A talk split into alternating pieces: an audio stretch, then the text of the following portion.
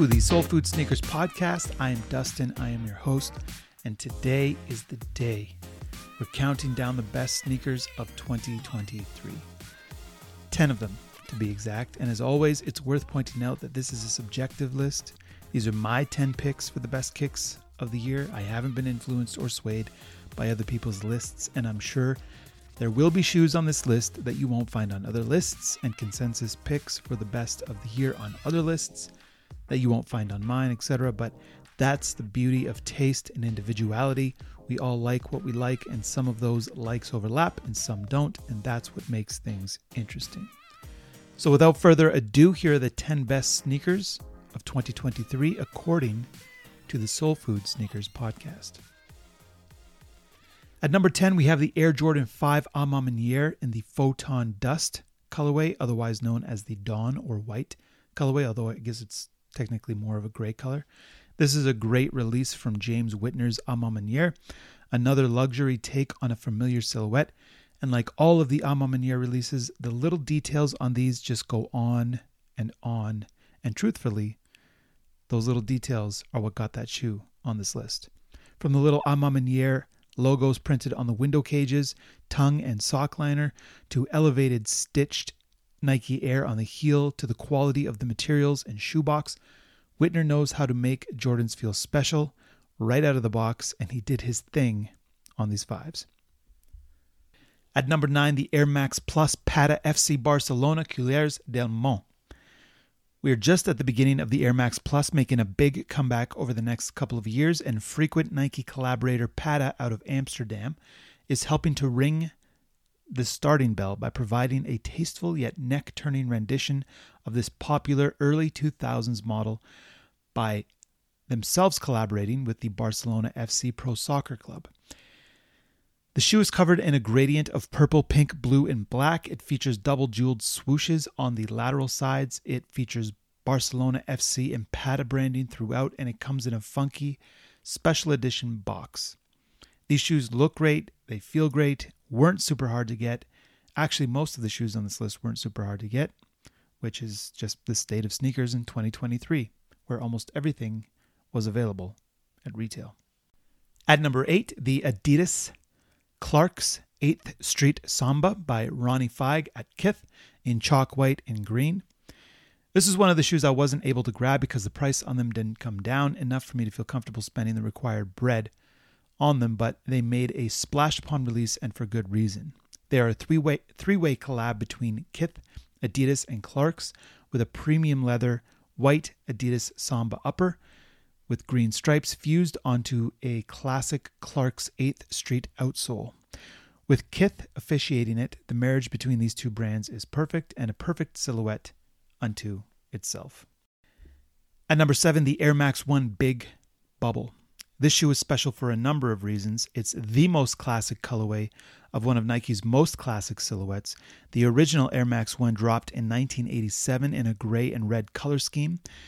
These have the classic Air Max 1 bottoms with a smaller bubble that ones manufactured today still have. But there was an earlier version of the shoe that had a very, very short run in 1986 and included a marketing campaign with the slogan, "Shock Treatment for the Road."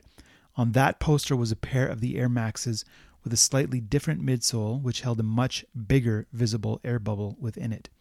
These Big Bubble Maxes from 1986 had a disastrous short-lived run, as the air bubbles would pop under people's feet so often that Nike recalled the shoes and burnt them all. They retooled the midsole, shrank the bubble, and re-released the shoes a year later, this time with less poppage. And that's the version that we've all known and loved until this year, when Nike released the Air Max 1 OG 86 Big Bubble, the very first Air Max shoe in its original form, using modern technology to make the Big Bubble work and giving fans a crack at one of the rarest Nike sneakers of all time.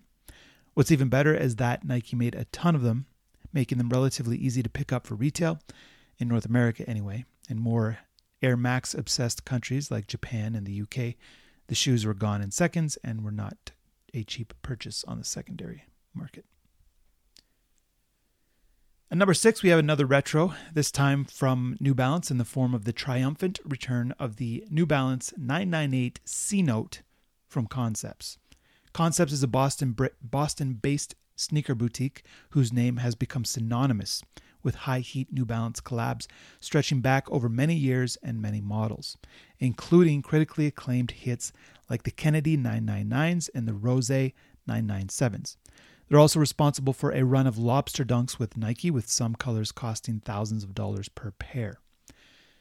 Concepts and New Balance originally dropped the C notes in 2013, and the inspiration was, literally, a C note, slang for a $100 bill in the U.S. In October of 2013, the Federal Reserve in the States redesigned the $100 bill, adding some new colors and design elements to it, and this shoe is meant to be a representation of that redesigned Benjamin Franklin. So you've got creams and browns and greens and grays and a little hit of blue, just like the C note does. Back in 13, this shoe was an instant hit, an instant grail, and it was not available for less than $1,000 plus for the past 10 years until now, with New Balance and Concepts bringing the shoe back in its original form for its 10th anniversary. Even the box the shoes come in looks like American currency. It's a dope concept, no pun intended, a beautiful shoe with classic New Balance premium materials throughout. It's crazy comfy, and it sat on New Balance's website for several weeks in many sizes before finally selling out. I've said it before, and I'll say it again. 2023 was a buyer's market for kicks, and I, for one, am here for it. At number 5, we have another New Balance release, this time not a retro, but a brand spanking new silhouette in the New Balance 991 V2 in gray, or, as it says on the website, in dove with alloy and silver. The original 991 came out in 2001 and has been made in New Balance's Flimby factory in the UK ever since, with all of the materials locally sourced, and every shoe molded, glued, cut, and stitched, mostly by hand by locals who have worked at the factory since it opened in 1982. The 991 V2 gets all of that handmade love and local flavor with the highest quality materials, and as such, it is currently the most expensive shoe on New Balance's website. But if you care about craft, luxury, and comfort, the price is, at least somewhat, justifiable. The V2 has a sleeker profile than the super chunky V1. With a slimmed-down toe box, tongue, and midsole, it's filled with modern comfort tech like full-length fuel cell, which is like a gel, end cap, which is foam, and absorb SBS pods, which are elasticy thermoplastics that act as shock absorbers when walking or running. All of that sneaker tech geek speak basically boils down to an unbelievably comfy sneaker that you could wear all day and all night, baby. Compare that to, say, an Air Jordan 1 or an Air Jordan 4, which aren't much cheaper and contain comfort tech from the 1980s, and you can see why New Balance has become the go-to shoe for people who want their feet to feel cozy more than they want their feet to look trendy. Although, in my opinion, New Balance does well on both fronts. At number 4, we have the Air Max 95 Corteiz, I'm still not quite sure how to pronounce that, in pink beam. Corteiz is very possibly the coolest streetwear brand in London, England, and their take on the classic Nike silhouette from, well, 1995 obviously was one of the biggest sneaker stories of the year. Not just because the shoes are dope with all leather uppers in green, gray, and black with hits of neon, baby blue, and pink, and subtle Corteiz branding throughout, but also because of the way they released the shoes to the public via scavenger hunts in London and New York City, which sent sneaker-headed hopefuls around the city deciphering clues, which eventually led to a truck or a nondescript building filled with the kicks ready to be dispersed to those that figured out the location. It was a very cool throwback-type release strategy, and I'm sure for the people who were able to secure the shoes on those days, it made getting a pair that much more special and exclusive, that much more interactive, especially in this day and age when sneaker shopping has become point and click on a computer or swipe on a phone screen. But the shoes themselves are super dope and look great, especially the pink beam ones, and that's ultimately why they're on this list at number 4. At number 3, the Air Jordan 3 J Balvin Medellin Sunset. This is Colombian reggaeton sensation J Balvin's third Jordan collaboration, with his first two being a Jordan 1, which came out in 2020, and a Jordan 2, which came out in 2022. His Jordan 1 was a super bright and loud rainbow-colored tie-dye denim upper with materials cut and pasted in all sorts of intentionally jagged configurations, whereas his Jordan 2 paid special attention to his mental health journey, with the upper of the sneakers covered in pillowy sky blues and cloud graphics, which represent tranquility and mindfulness. They also featured a Jordan Wings logo on the tongue that lights up when you push on it. This represents emerging from darkness to the light and also doubles as a super cool feature for fans at his concerts. On this Jordan, Balvin pays tribute to the city of Medellin, Colombia, and the blazingly beautiful sunsets there. The shoes feature sunset gradients on the midsole, insole, and heel tabs, which also feature his smiley face logo on the shoe and that ever-beloved Nike Air logo on the other shoe. The shoes are covered in super soft, tumbled leather and come in a box that itself pays tribute to Medellin sunsets and features the words, "A sunset always reminds me a new day full of opportunity is coming." It's a beautiful, luxurious, comfortable shoe that is both Balvin's most wearable Jordan collab and his most aesthetically pleasing. A black version of the shoe is slated for release sometime in 2024, and I'm sure a Jordan 4 collab with the artist won't be far behind. And now we come to the hardest part of this list, the top two sneakers of the year, which are basically interchangeable for me. And I'm constantly going back and forth as to which is number one and which is number two. When I did my best sneakers of 2023 so far episode back in July, the sneaker I now have at number two was number one. And that sneaker was the Air Jordan 3 White Cement Reimagined. The return of the White Cement 3 was a big deal for me personally for many reasons. Firstly, the Black Cement 3 is my favorite sneaker ever. I think it's the best Jordan, the best Nike, and the best sneaker, period. Despite the fact that Jordan himself only actually wore them once in the 1988 All-Star Game, a game where he scored 40 points, had 8 rebounds, 3 assists, 4 steals, and 4 blocks, winning the MVP award. But even more memorable than that insane performance was the dunk contest from that year where Jordan dueled with Dominique Wilkins and won the contest on the back of a 50-point free throw line dunk, a tribute to Jordan's hero, Dr. J, who performed a similar dunk in the very first dunk contest all the way back in 1976. Sneakerheads will remember the 88 dunk contest best for what Jordan was wearing on his feet, a pair of brand new Air Jordan 3 White Cements. Nike even commemorated this moment by releasing a pair of White Cement 3 retros called the Free Throw Lines in 2018, the same year they retroed the Black Cement in its original form. The White Cements have been retroed by Nike and Jordan Brand 6 times over the years, and for this latest version, they called the shoe the Reimagined White Cement Air Jordan 3. What does reimagined mean? In this case, and in the case of last year's Air Jordan 1 Chicago Lost and Found, a shoe which I chose as sneaker of the year that year, reimagined means a shoe which looks as though it has been sitting in its box on a shelf somewhere since 1988. That means aged-looking midsoles and back tabs and an aged shoebox. The pre-aged treatment on sneakers, something popularized by Virgil Abloh via Off-White's Nike and Jordan collabs, is honestly getting very, very tired at this point, and I would have much rather had a brand new pair of White Cement 3s without the faux-aged look, but then I guess it wouldn't be a reimagined sneaker. Regardless, I've never owned a White Cement Jordan 3 before, and having this sneaker in my collection, a sneaker which I've worn more than any other on this list this year, was a big deal to me, and its release was my most anticipated of the year. But there was a sneaker which fared better than the beloved White Cement, a sneaker which has been the consensus sneaker of the year in every poll, podcast, and post that I've seen thus far. And that sneaker is, of course, the Air Jordan 4 SB in Pine Green. SB stands for skateboarding, and this is a collab between Jordan Brand and Nike Skateboarding.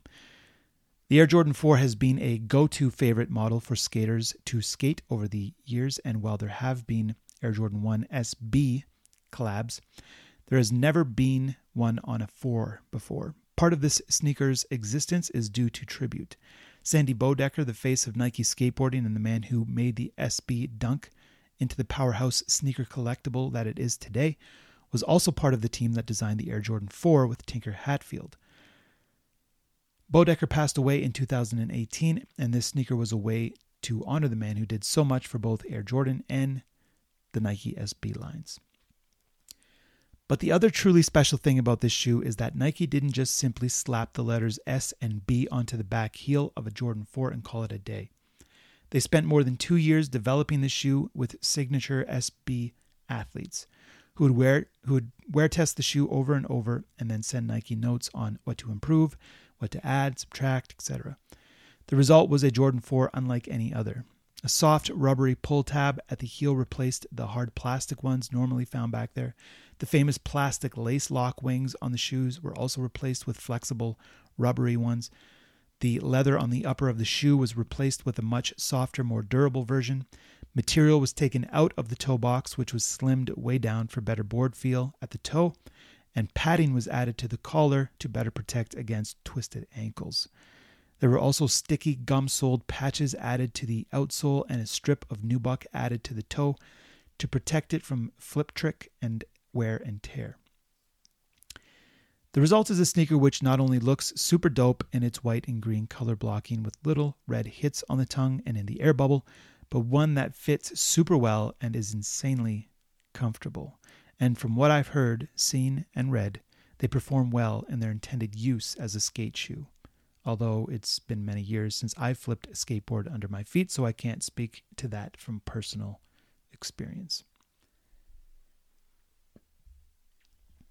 So to go over the list one last time, at 10, the Air Jordan 5 A Ma Maniére in the Dawn colorway. At 9, the Nike Air Max Plus Pata FC Barcelona. At 8, the Adidas Clarks 8th Street Samba. At 7, the Nike Air Max 1 Big Bubble. At 6, the New Balance 998 C-Note. At 5, the New Balance 991 V2 in gray. At 4, the Nike Air Max 95 Corteiz in the pink beam colorway. At 3, the Air Jordan 3 J Balvin Medellin Sunset. At 2, the Air Jordan 3 White Cement Reimagined. And the best sneaker of the year is the Air Jordan 4 SB in the pine green colorway. Now, I recognize that this list is very Nike and Jordan heavy. With a couple of New Balances and only one Adidas and no Asics who had a big year, no Saucony who also had a good year, and no Reebok or Puma. And truth be told, that tracks with what's in my closet. I have a lot of Jordans, a lot of Nikes, a few New Balances, a couple of Adidas. I have exactly one Reebok sneaker and like two Pumas. I like to think that if Reebok or Asics released 10 sneakers this year that were better than any other sneakers of the year, my list would be filled with those brands, but they didn't. Nike and Jordan Brand had another big year with New Balance ever nipping at their heels, and I'm comfortable with my list reflecting that.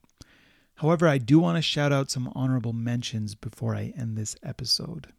The Air Max 95 Reverse Neon came out this year, which is a black version of the classic Air Max 95 Neon, one of Nike's most celebrated and classic sneakers, and a sneaker which still curries obsession in places like Japan and the UK. Bad Bunny had a big year with the Three Stripes and the Adidas Campus Bad Bunny in Wild Moss and the Adidas Response CL Bad Bunny in Paso Fino were both dope. I picked up both and were blown away by the quality and presentation of the kicks. The Air Jordan 1 Low Travis Scott in Olive. This was on my list of best of so far back in July. It's a nice shoe and a nice colorway, but truth be told, I've just grown fatigued by the endless parade of AJ1 Low Travis Scott's at this point. There's just too many. Plus, I checked these out at a resale shop here in town, and the materials on this version were not good. They felt cheap, and for a shoe that resells for around $1,000, cheap is not what you want to think when you hold them in your hands. I'm not a big fan of Asics, to be honest. I know that they have a lot of fans and sneaker people are excited about what the brand is doing, but I just can't get on board. However, the Asics GT 2160 gallery department that just released was super duper cool. It's essentially the basic Asics 2160 in white and illusion blue with paint splattered all over them and some gallery department branding. And for that, you have to pay around $1,000 instead of the $150 the non-paint splattered ones will cost you. Needless to say, it's not a shoe I will ever own. I just like the way it looks. I also really like the New Balance 990 V4 Joe Fresh Goods, both the intro and outro pairs, which were part of the A3 shoe pack celebrating the classic gangster film Belly from 1998, which stars Nas and DMX. And I appreciate what Jay Tips did with Saucony this year on a few different releases. Those shoes are just too damn loud for me personally. And of course, what self-respecting best of list would be complete without its counterpart, the worst of list? I said it before and I'll say it again. The worst sneaker thing of 2023 was the Big Red Boots by Mischief. I hate Mischief. I hate everything they do. I find them obnoxious and their shoes idiotic, and the Big Red Boot moment from earlier this year was as idiotic as the brand has ever been. Oversized Astro Boy rubber boots that most people couldn't get off once they got them on, looked ridiculous, and thankfully disappeared as soon as they had appeared. Just go away. Another shoe, if you can call it that I absolutely hated this year was the Nike Air Flea 2. By Cactus Plant Flea Market. I know the shoe has its champions, but good lord, this thing is ugly. It looks like a monster truck tire strapped to your feet with an oversized swoosh on it that looks like it was cut out of a piece of construction paper by a toddler. I don't know what function these are supposed to serve, or if they can even be classified as a sneaker, but after dropping arguably the worst sneaker of 2022 in the Nike Flea 1, that Grinch foot looking thing, Cactus Plant Flea Market is on the worst kind of run, in my opinion. As is Union, who are responsible for one of the best Jordan collabs of all time in the AJ1 Union Black Toe and Storm Blues from 2018. Their AJ1 high follow-up called the Union LA Beffy's Beauty Supply Summer of 96 is horrendous. It's essentially a natural gray Jordan 1 high with aged detailing, some green stitches, and a shoe that is completely ruined by combining it with a weave across the middle. Even worse is the woman's version of the shoe, which also features oversized platform bottoms and green and orange hits throughout. Just terrible. And I'm not alone in my disgust. The Black Toe and Blue Storm Unions from 2018 sell for over $1,000 a pop. These shoes go for well below retail. The woman's version could be had for less than $100 Canadian for a shoe that retailed for $260. Another shoe I thought was so poorly executed it was rendered unwearable was the Nike SB Dunk Sandy Bodecker. You know how Nike and Jordan paid tribute to the late Sandy B by delivering the best sneaker of the year? Well, they also did him dirty by bringing back a sneaker that had no right or reason to be resurrected in the infamous eBay Dunk. This is a shoe that was a one-of-one, created for auction in 2003 in collaboration with eBay, whose colors grace the shoe. The shoe sold for $30,000. The original sample of the shoe, the only one in existence, was cut into pieces with a chainsaw, ensuring the winner of the shoe was the sole owner of the sole pair. Well, this year, Nike screwed that guy over and brought back the shoe as a tribute to Sandy. The problem is the shoe is terrible.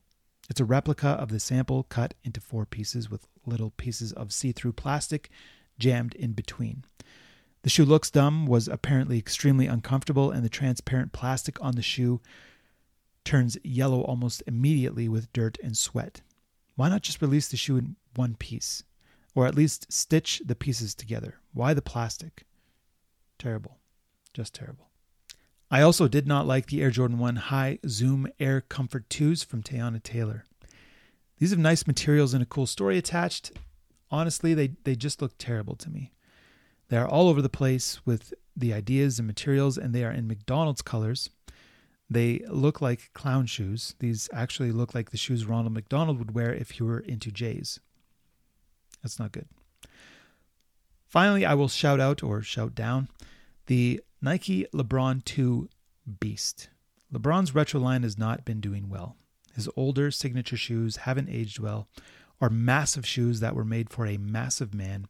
And in today's slim down sneaker culture where Adidas Sambas and mesh runners are all the rage, basketball sneakers that look like trucks on your feet are not going to move off the shelves. The LeBron 2 is one of those shoes, and this beast colorway with its contrasting leopard and zebra print uppers is just awful. This is another sneaker that sells for well below retail, and you can see why. You couldn't pay me to wear these things. But I don't want to bring the party down too much, so I'll stop there. And before I go, I just want to say again that I appreciate every one of you who has been listening to Soul Food in 2023. When I started this podcast back in March, I had no idea if anyone would listen, if anyone would care. I just knew I needed a place to write and talk about sneakers.